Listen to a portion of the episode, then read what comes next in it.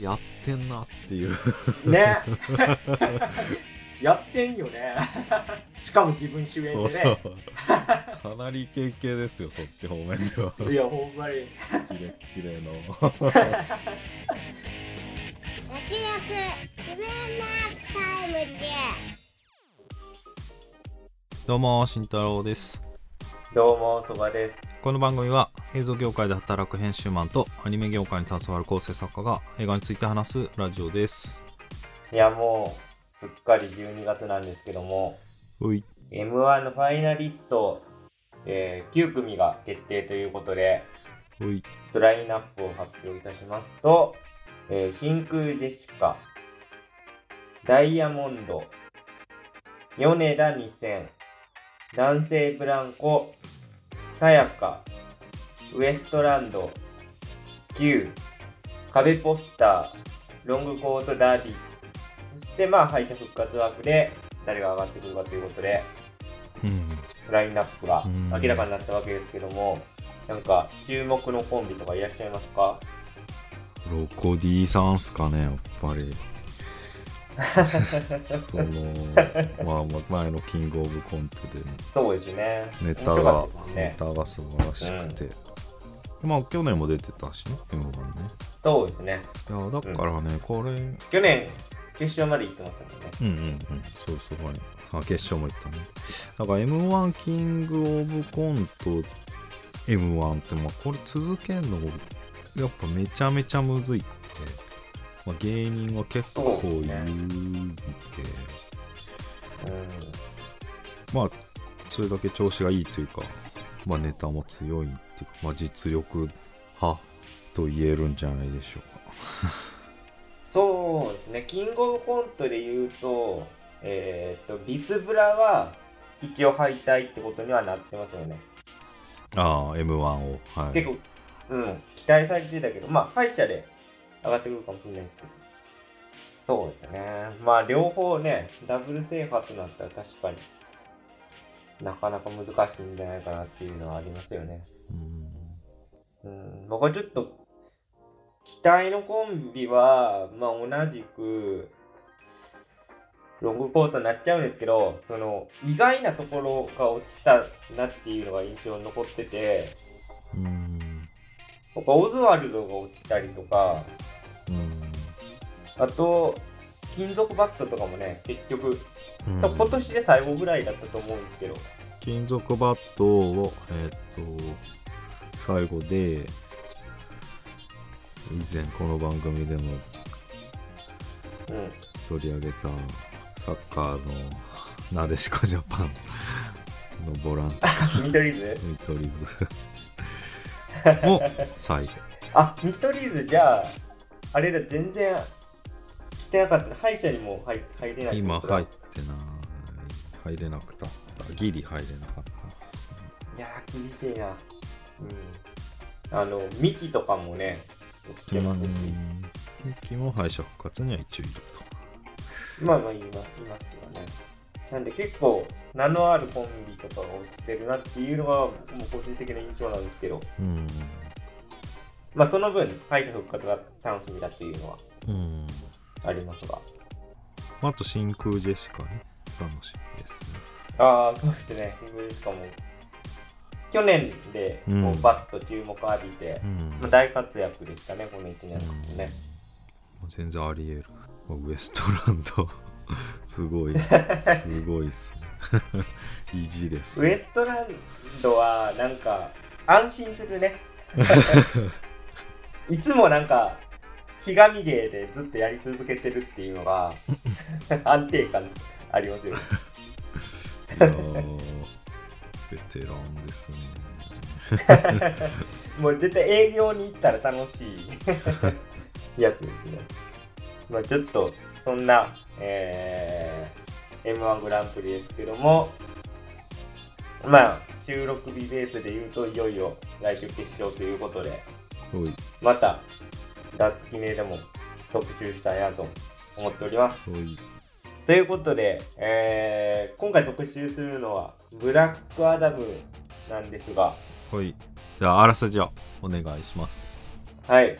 えっ、と、公式ホームページにストーリーラインあったんですけど、なんか若干ネタバレだなと思うんで、うん。ここはあえて映画ナタリーから引用しますが、えー5000年の眠りから目覚めた破壊神のブラックアダム。圧倒的な力を持つ彼は、秩序を無視し、歯向かう者はひねりつぶし、まるで暴君のように振る舞う。ブラックアダムの所業を見かねたスーパーヒーローチーム、ジャスティス・ソサエティとして立ち向かうのだが、という内容になっております。はいえーでは、まず、総計の方に参りたいんですけども、今回のブラックアダム、私、そこはですね、うん前置きとして僕は結構 DC は好きなんですよね。おい。で、マーベル派か DC 派か、あえて選べて言われたら DC 派ぐらい好きなんですけど、DC ボーイだ。うーんこ もう前もうあれねすっかりマイノリティ派ですけど MCU 全盛期の。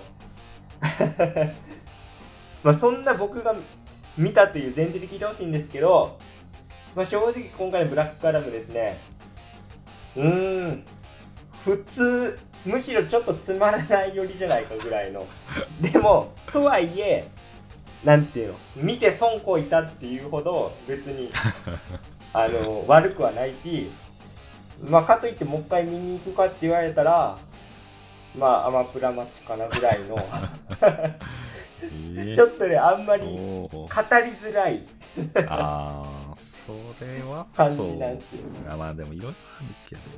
えじゃあブラックパンサーほどブチ切れてはない、あ全然ブラックパンサーよりはいいですよ。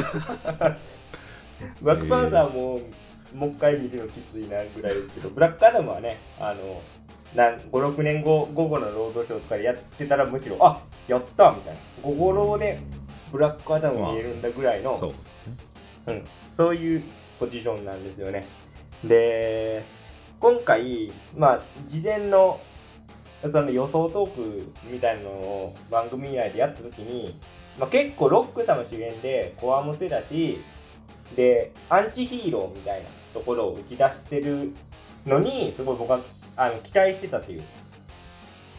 うんアンチヒーローだし、なんかキャッチコピー破壊神覚醒とか言うから、もう結構スクリーン上でロック様が大暴れしてくれるんじゃなかろうかと思って、僕はそういうなんか無頼なところを期待してたっていうのもあるんですが、まあ別に普通のいい人だよね、最初からっていう。なんか残虐シーンとかないし、いやなんかさ最初からその、まあ、物語に大きく関わってきてるある親子っていうのがいるんですけどいや全然子供に優しいし、うん、なんか 悪いっていう要素を僕は感じなかったまあそっちじゃなかったよね。そうですね。まあでかといってなんかじゃあのそっちの歌舞伎ものではないと。なんか倫理観はむっちゃあるけどこの常識みたいなのがなくて、まあ、そういうところでなんかわんぱくにこう活躍していくのかなと思ったけどいや意外となんか。そういうそういうとこはあんままあそのなんていうの建物壊しまくってその出はけするとか、まあ、そういうギャグシーンありましたけど、まあ、そこぐらいでなんか割とねあの何千年も眠ってた割にはいや順応早っと思っ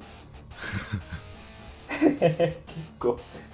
うんなんか個人的に期待してたところがあんまりなくてでもかといってじゃあつまんなかったかって言われたら、まあ、別にロックさもアクションうまいし画面映えするしフォトジェニックだし。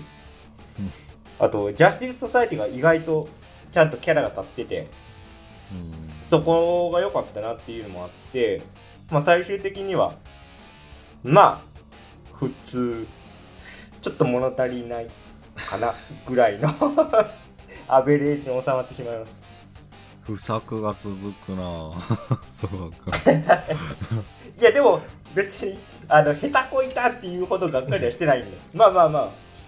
まあまあ普通じゃないか。みたいなぐらいでございますね。あと,、えー、と最後にスーパーマン出てきたところはちょっとワクワクしたんだけどっていうのはあるんですが、まあ、この話はちょっとあの慎太郎さんの感想を受けた後ねあの できればなと思っております。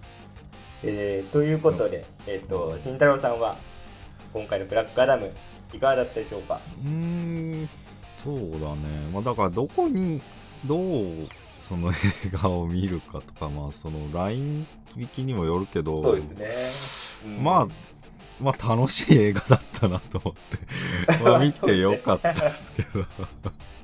はい。まあまあ本当に年楽しい映画ではあります。うん、年末？お祭り映画？前もちょっと言ったけど、まあ、全然ふさわしいかな、とだからそのたずーっと戦ってるよね本当にそうですそうね。基本アクションでうん似てるんだというところはありましたそね。の中でなんかブラックアダムの紹介もしてるしえっとジャスティス JSA の紹介もしてるし、そういうのまあだからそういうでもジェットコースター的でまあそういうとこがまあどこまで楽しめるかまあ映像はめちゃめちゃ綺麗でまあしかもブラックアダムもやっぱかっこいいから強くてであとどなたが戦い方すんのかなとかなんか動きとかも一作目だから全然だれることはなくてあの復活して洞窟から出てきた瞬間なんか戦車とかと戦うとことかめちゃめちゃいいなと思って。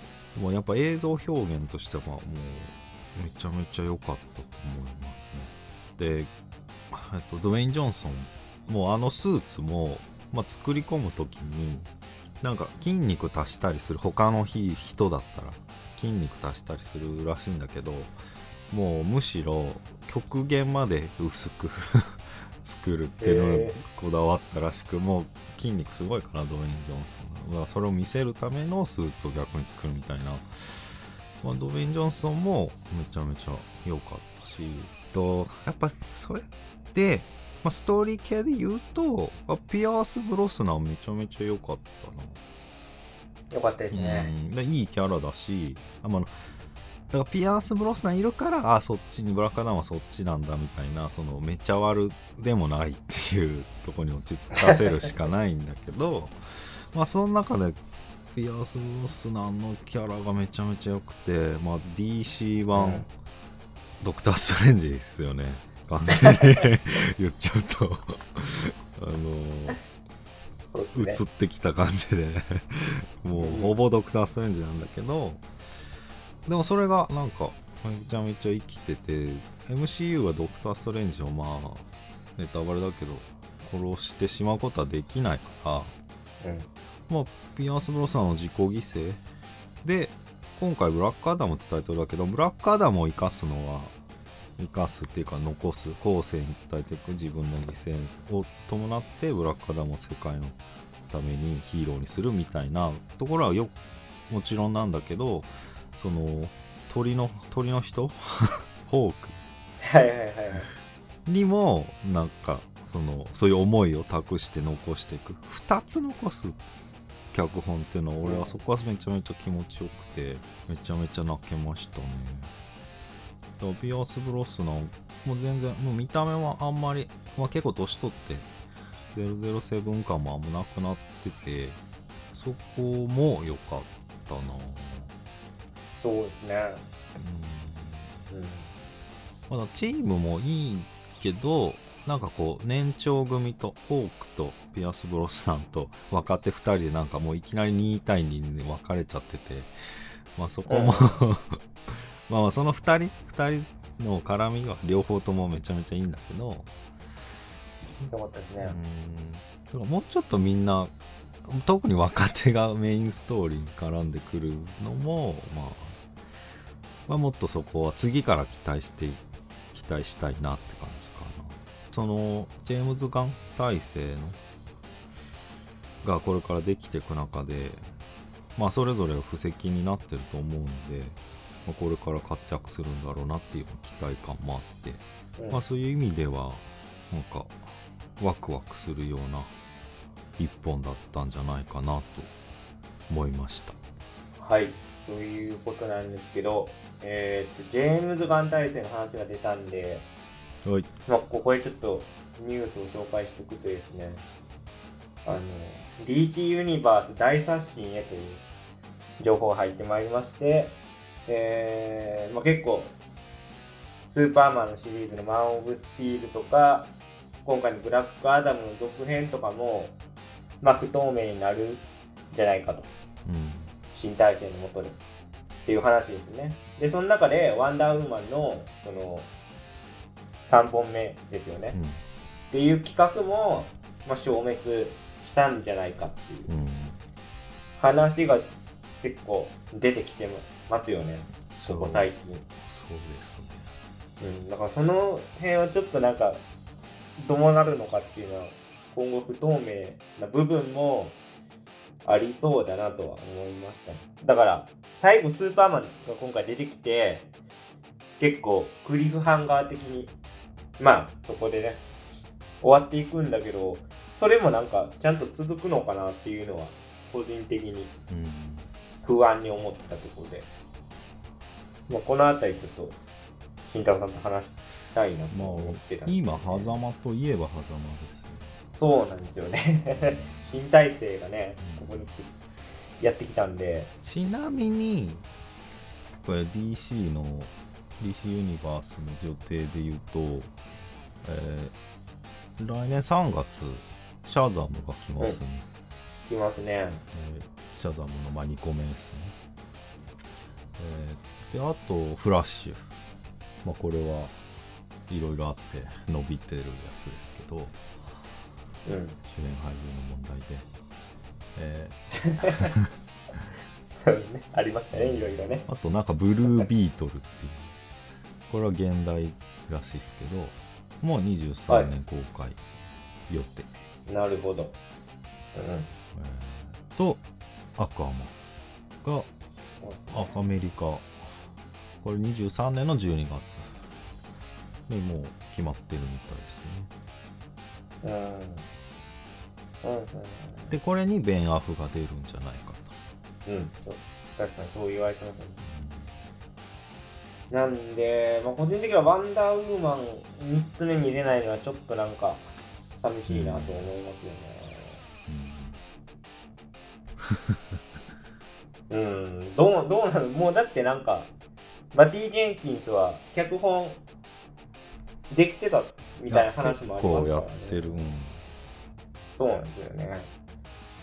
うん、いや、どうなんだろうって。ワンダーウーマンシリーズは結構ね、監督も良かったし、まあ、主演のガルガドットもね、すごいハマり役だと思うんで、うん、3本目見たいなと思いますけどね、うんファンとしては。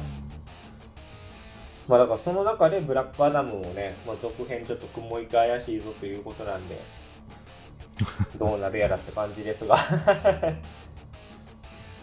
まあ、かその次のシャザムででももうブラックアダムが出るかどうかでああ、合流パターンね。まあ、もともと、その、シャザムのヴィランとして出てきたキャラクターがブラックアダムですね。ちょっと整理すると。うん、そこで合流するっていうのも全然、まあ確かにあり得るなと思いまだから映画においてはもうあえて分けてるわけだから、す。うん。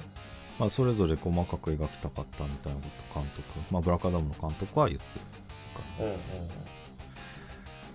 まあシャザムって言ってるしねブラックアダムの中で そうなんですよね。まあでもただこのブラックアダムとシャザムの2個目作ってる段階で、ジェームズ・ガンはまだいなかったっぽいうん、そうですね。うん。からシャザムにブラックアダムが出てそこで終わりっていう可能性もある きつまあ、まあ、今回そのブラックアダムが変身するときの呪文がシャザムなんですよね。うんまあまあまあ。でっていう。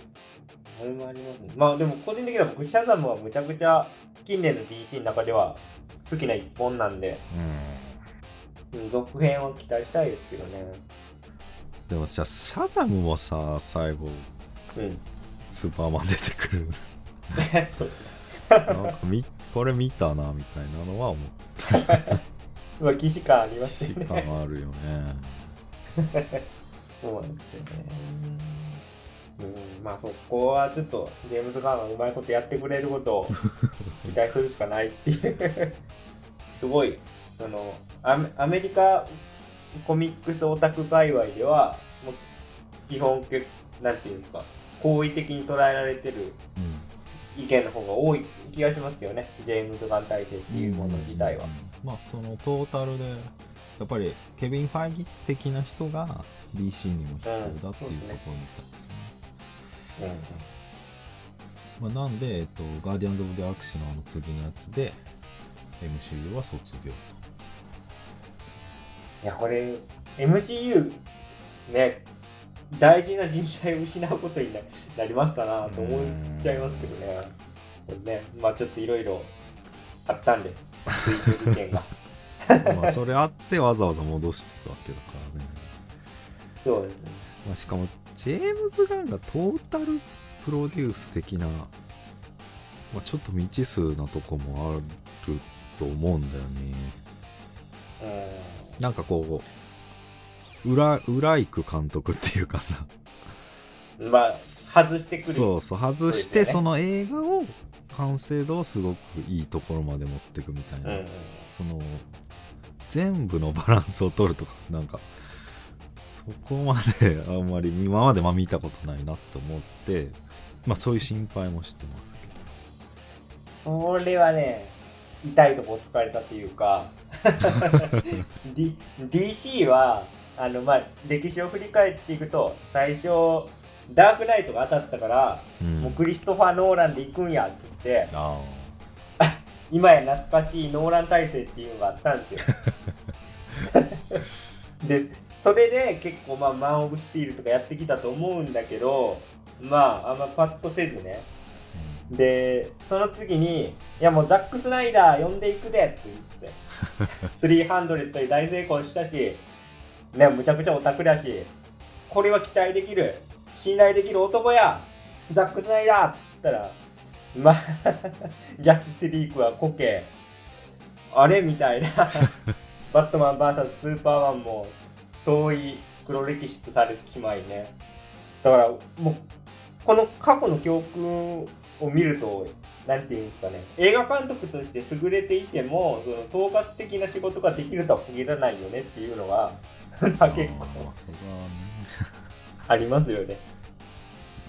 なんで、ちょっと慎太郎さんが言うところ、特にまあその懸念するところは、実はい痛いとこ疲れてるんじゃないかなと思って、まあ、個人的には期待半分、不安半分といいますか。そういうとこありますよね、正直。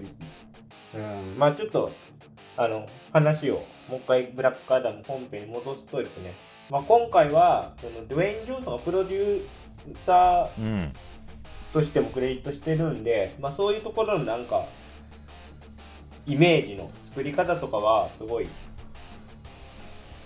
シナジーがあって、よかったなと思いましたね。自分とこの制作会社にね、入れてんあ、みたいですよね。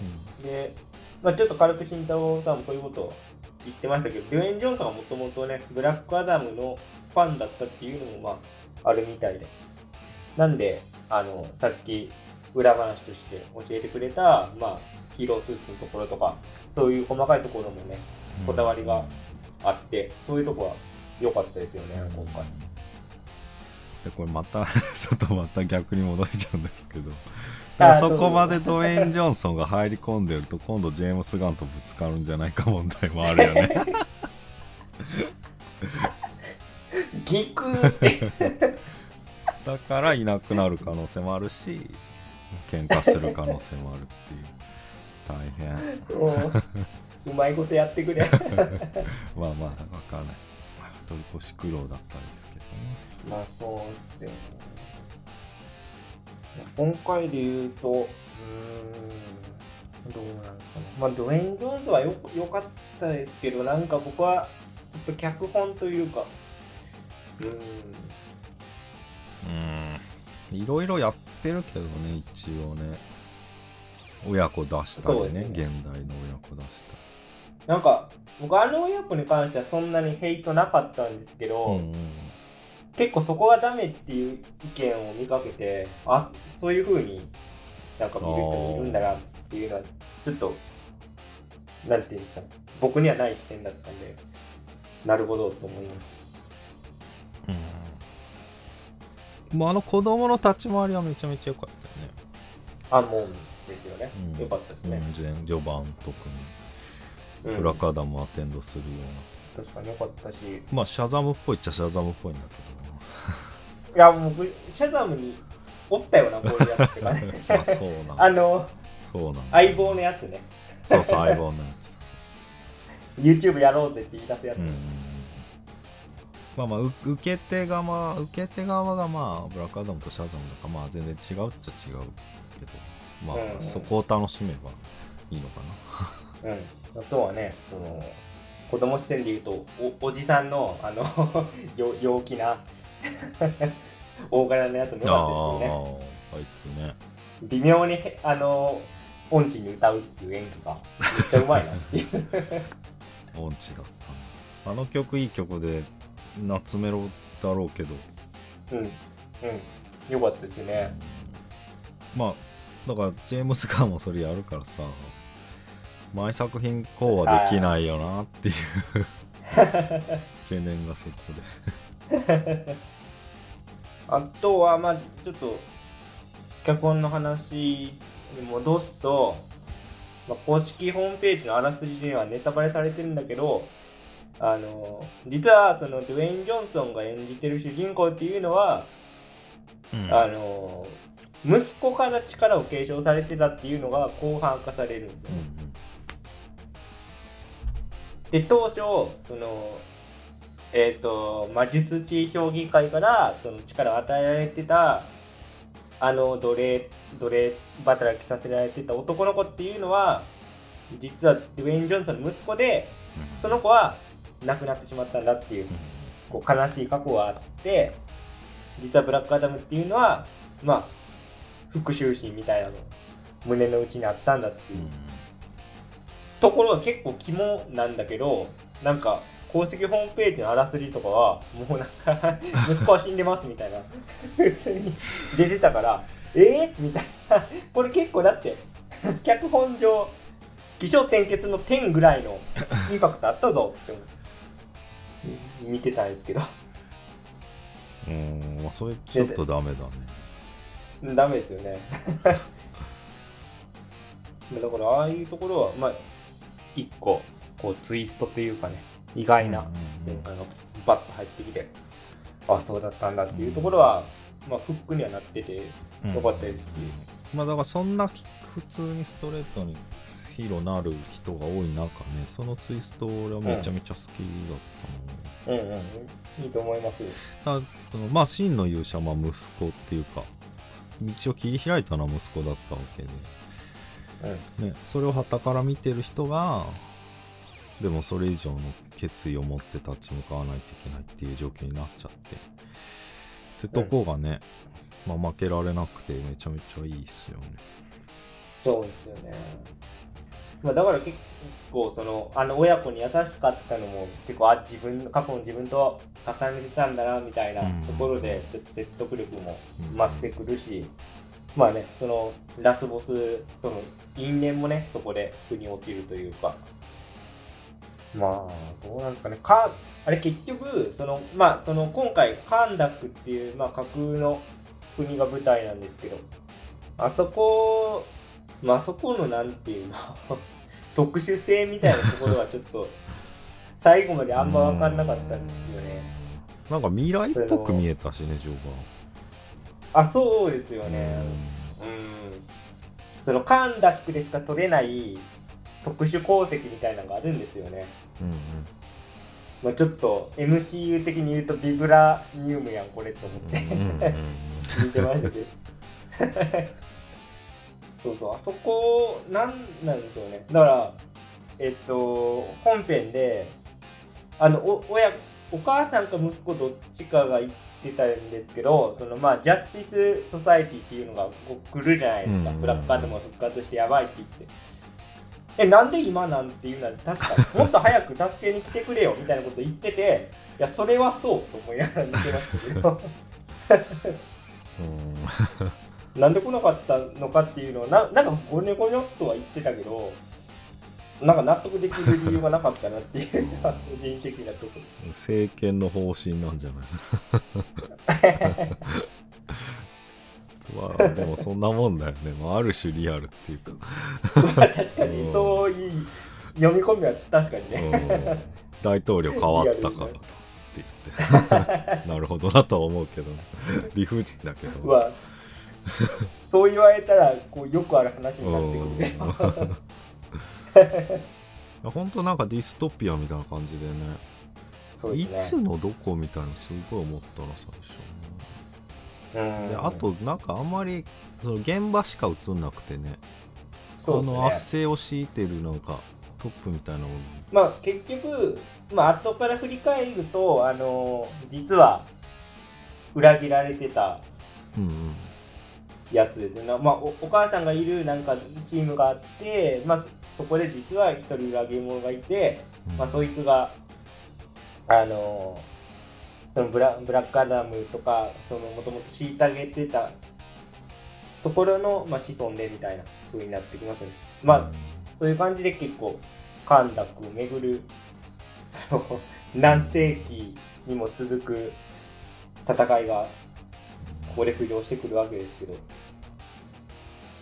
うん、そうですね。あと、まあ、ちょっとこれ、また話がややこしくなるんですけど、その、えっと、ジャスティス・ソサエティ側も、あの、黒人の女の人が、また、その上位にいるんですよね。なんというか、あれは正式には何、何なのかな。あああれかスーサイドそうそう、スーサイドの時のあの女の人、黒人の、うんうんうんあの人が出てくるんですよね。うんで、上位階層として。うんうんなんで、あじゃあ、あのスーサイドスクワットの命令出してたあの女の人って、確かアメアメリカのなんか、うん。多分政府の人だったから、まあそことカンダックのなんか 政治的なあれなのかなとか、うん。まあちょっと思ったりしましたけどね。うん。そこの力関係はちょっと分かんなかったですね、この映画、うんふわっとしてたね。ふわっとしましたよね。まあとにかく現場の人たちがボコられるっていう そうですね。あれは解放されたの？そして最終的うーん、僕はされたと受け取ったんです。け にああそうど、まあ、されててほしいな。システムは変わったのかなあいやー、うーん、どうなんかそこまでは意外ってない。なんかみんなイエーイっつって喜んでた気がすまあでもあれで解放されてませんでしたってななると、それはそれでちょっともやもやしますけど。まあなんか、カンダックはそのイインターギャング的なやつにこう支配されてるんですよるね。その外から来た白人。白人以外もいたか。まあ別に。うん。うん白人以外もいたけどまあ外から来たまあ地元っぽくなかった。よそうですね。よそ者にこう支配されてるっていう一つあってまあでもブラックアダムがワンパンしたら倒せるからもうそれは解放と同義なんじゃないかっていう。うんああブラカナまあいるからね そこにね。うんそうそう まあでも政治っていうかシステムを変える必要があるんだけど拳だ。それは。まあ拳まあね。ちょっと真面目に言うとあの最後玉座があったじゃないですか。うん。でその玉座にブラックアダムは最初、まあ、座るんだけど最後それを壊して終わるから、うん。まあ、やっぱそういう王政的なものじゃなくてこうボトムアップしていこうみたいな、うんそういうメッセージを最後あの発信してるなと思って。うんうん。それはええやんと思って見てました まあ座る。一回座るけどね。まあいいやいやまあだからそういうのはぜめちゃめちゃ伝わってくるけどじゃあ実際この後どうするのっていうのはちょっとは気になるけど。うんまあ確かにね。そのビブラニウム的なやつ絶対狙われるもんね。だからうんそれそれを守っていく話になるのかなぐらい、うん。ブラックアダムが。うん。あれかな iMAX で見たんですけど、えはい。えっとトップガン以来だったんですけど、うん。まあ音めちゃめちゃ良かったななんか戦車の銃撃つシーンとかの音がめちゃめちゃ良くて、まあ、それもあってバトルシーンは特に音いいとこで見るのはねおすすめかもしれないです。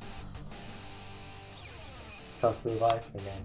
iMAX とそれで言うと序盤のあのブラックアダム誕生のシーンまた戻っちゃうけどなんかうんめちゃめちゃ厳かな感じでさ、まあ、玉座の周りでさなんか洞窟の中映ってくんだけどさいきなり大写しにさあの古代文字の中に雷のマークがあってさ それ笑っちゃったな。ACDC かよみたいな感じで。確かに。まあシャザームもあったけどなんかそれ以上に大写しだったな。うん。そうですね。なんかそのブラックアダム誕生のシーンとかあとそのあの親子の息子とブラックアダムの掛け合いとかもそうですけどちょっとターミネーター意識してるのかなとは思いました。あー。まあ構造的にも似てる。そうですね。そこはちょっとあとなんか決め台詞こう息子の方は考えてあげてみたいな、うん。ところとかもあちょっとターミネーター2っぽいなって思って。うん、あと、なんだろうな、まあだから、また敵が CG、もろ CG。あの悪魔みたいな。それはありましたね。うんそれ、うん。サリアなんだよね。だから、ジャスティスリーグの敵ももろ CG でさ、うん。まあちょっとつまんなくてさ、うん。作り物感がすごいから。でも一個言うと巨大化しなかったのは良かった。ちゃんと人間のフォームを保ったままうん。こうロック様とこう殴り合いというかねどつき合いをやってくれたところはうん。僕はちょっと良かったですよ。巨大化したのってなんだっ巨大化したのいいっぱいありますけど。あ DC ではないのか？いやそんなことない。いや、MCU でも全然いいんだ。MCU っていうかワンダーウーマンとかまあ普通にしてましたよあとシャンチーンもなんかドラゴン出てきてなんかわーっと。結局。あとあのー、スーサイドスクワットもそうですね。まあスーサイドスクワット1作目の方がよりあれですけど。うんうんうんうん。まあ2個目はもうあえて怪獣映画にしてるから。それそうですね。はよかったよ、あれは良かったですねむしろ。まあその問題はありますよね。なんかえっとまあこれ結構いろんなニュースサイトでも書かれてますけどその DC はどうかちょっとわかんないですけど MCU のその CG 部門というか CG アニメーターに対してなんか賃金低すぎて問題になってたりとか今してるみたいでそのまあ結構その戦闘シーンとかのクオリティが下がってきてるんじゃないかみたいなことは指摘されてはいるんですけど、うん。まあなんか そういうの聞くと景気いいだけの話でもなくなってきてるんだなっていうのはちょっとせつ せちがらいというか ハリウッドもちょっとあれなんだなっていう。あんまり儲かってないのかっていうのはちょっと思っちゃいましたけど。まああんま渡してないっていう問題だよね。そうなんです。まあアニメーター問題と近いものそうそうですね。アニメーターはもう世界規模で儲からない仕事になってきてるっていうがうん。悲しさ。うん。すごいなと思ってうん。まあでも今回僕は僕個人的にはですけどそんなチープさは感じなかったですけどね。今回まだ余波来てないんじゃない？ああそうなんですかね、うん、これからかもしれないですうんね、そうだね。そう言われると。いや全然それはなんか。なんか戦闘シーンになったらやたらカット少ないなみたいなのが。今後増えてくるかもしれないですね。ヒーロー映画において。あれやたらなんか 引きの絵が多いなみたいなこれあれですけどまあ新ウルトラマン的な。まあ言われてたりはしましたけど、まあ俺はあんま気にうん、まあ、気になった箇所もあったか。うん。まあそうですね、まあ、新ウルトラマン今絶賛アマプラで配信中なんでうん、皆さんぜひご覧になっていただいて。CG のクオリティをぜひ。はい。嫌な目線で見るな まあシャザムは楽しみということでいいですかね。いやそうですね。僕も普通にシャザムはむちゃくちゃ一作目も好きだしうんなんかなんとかねジェームズ・ガン体制にこううまいことうん。ソフトランディングしてほしいなっていうのは、うん 一ファンの意見ですね。まあ、もう一回一応ですね復習しておきますと、えー2023年の3月に「シャザム神々の怒り」がありますよ。3月17日ですね。もうそうですね。決定してます。で 6, 6月にはフラッシュがありまして、えー8月には、えー、と新太郎さんにも紹介してもらいましたけど、えーブルービートル。これは現代ですね1年後2023年の12月25日クリスマスなんですね。にはアクアマンの、えーザ・ロスト・キングダム。というのも公開決定しております。さらに MCU はとか でもまだ DC が良心的じゃないですか。MCU はいやいやだから。スピンオフのドラマがみたいな。えだからこれに合わせて MCU なんて言い出すともう本当にもうちょっと見る気が。いやでもそれほんまありますよね。ちょっとむちゃくちゃ来られてもっていいうやのはジャスティスリーグあたりの時本当に MCU もめっちゃ頑張ってたから。ちょっとね。あの時詰まってましたよね。食傷気味だったんですよね、正直言うと今はその配信が増えてきたんでなんかもう配信はもう終えないなって感じ。まあドラマねとかね。そうなんですよね。まあだからそういう供給方によるそのなんていうんですかファンの方が疲れてしまってる現象っていうのはうん。ぶっちゃけあるよなっていう。だからそれと比べたらまあまだ DC は、まあ、結構さっき紹介した予定でも詰まってるなと思いましたけど まあまだ映画館で公開するっていうところは、ね、徹底してくれてるからこれでまたじゃあもう配信で ブラックアダムのまあ意外とあのジャスティス・ソサエティ人気出たんでそっちはスピンオフでみたいな風になってくると うん。う ん見ないかなみたいな風になっちゃいますけどね。まあちょっと今後こういう風なラインナップで、えー公開が控えております。うんまあまあ直近シャザムということでいいですね。じそうですね。ゃああんまり先のこと考えるとう気が遠くなっちゃ そうですね。気が遠くなりますね。う じゃあこんなところですかね。はい。えーじゃあ今日はこの辺で、えー以上脱力。シネマタイムズでした、ありがとうございました。ありがとうございました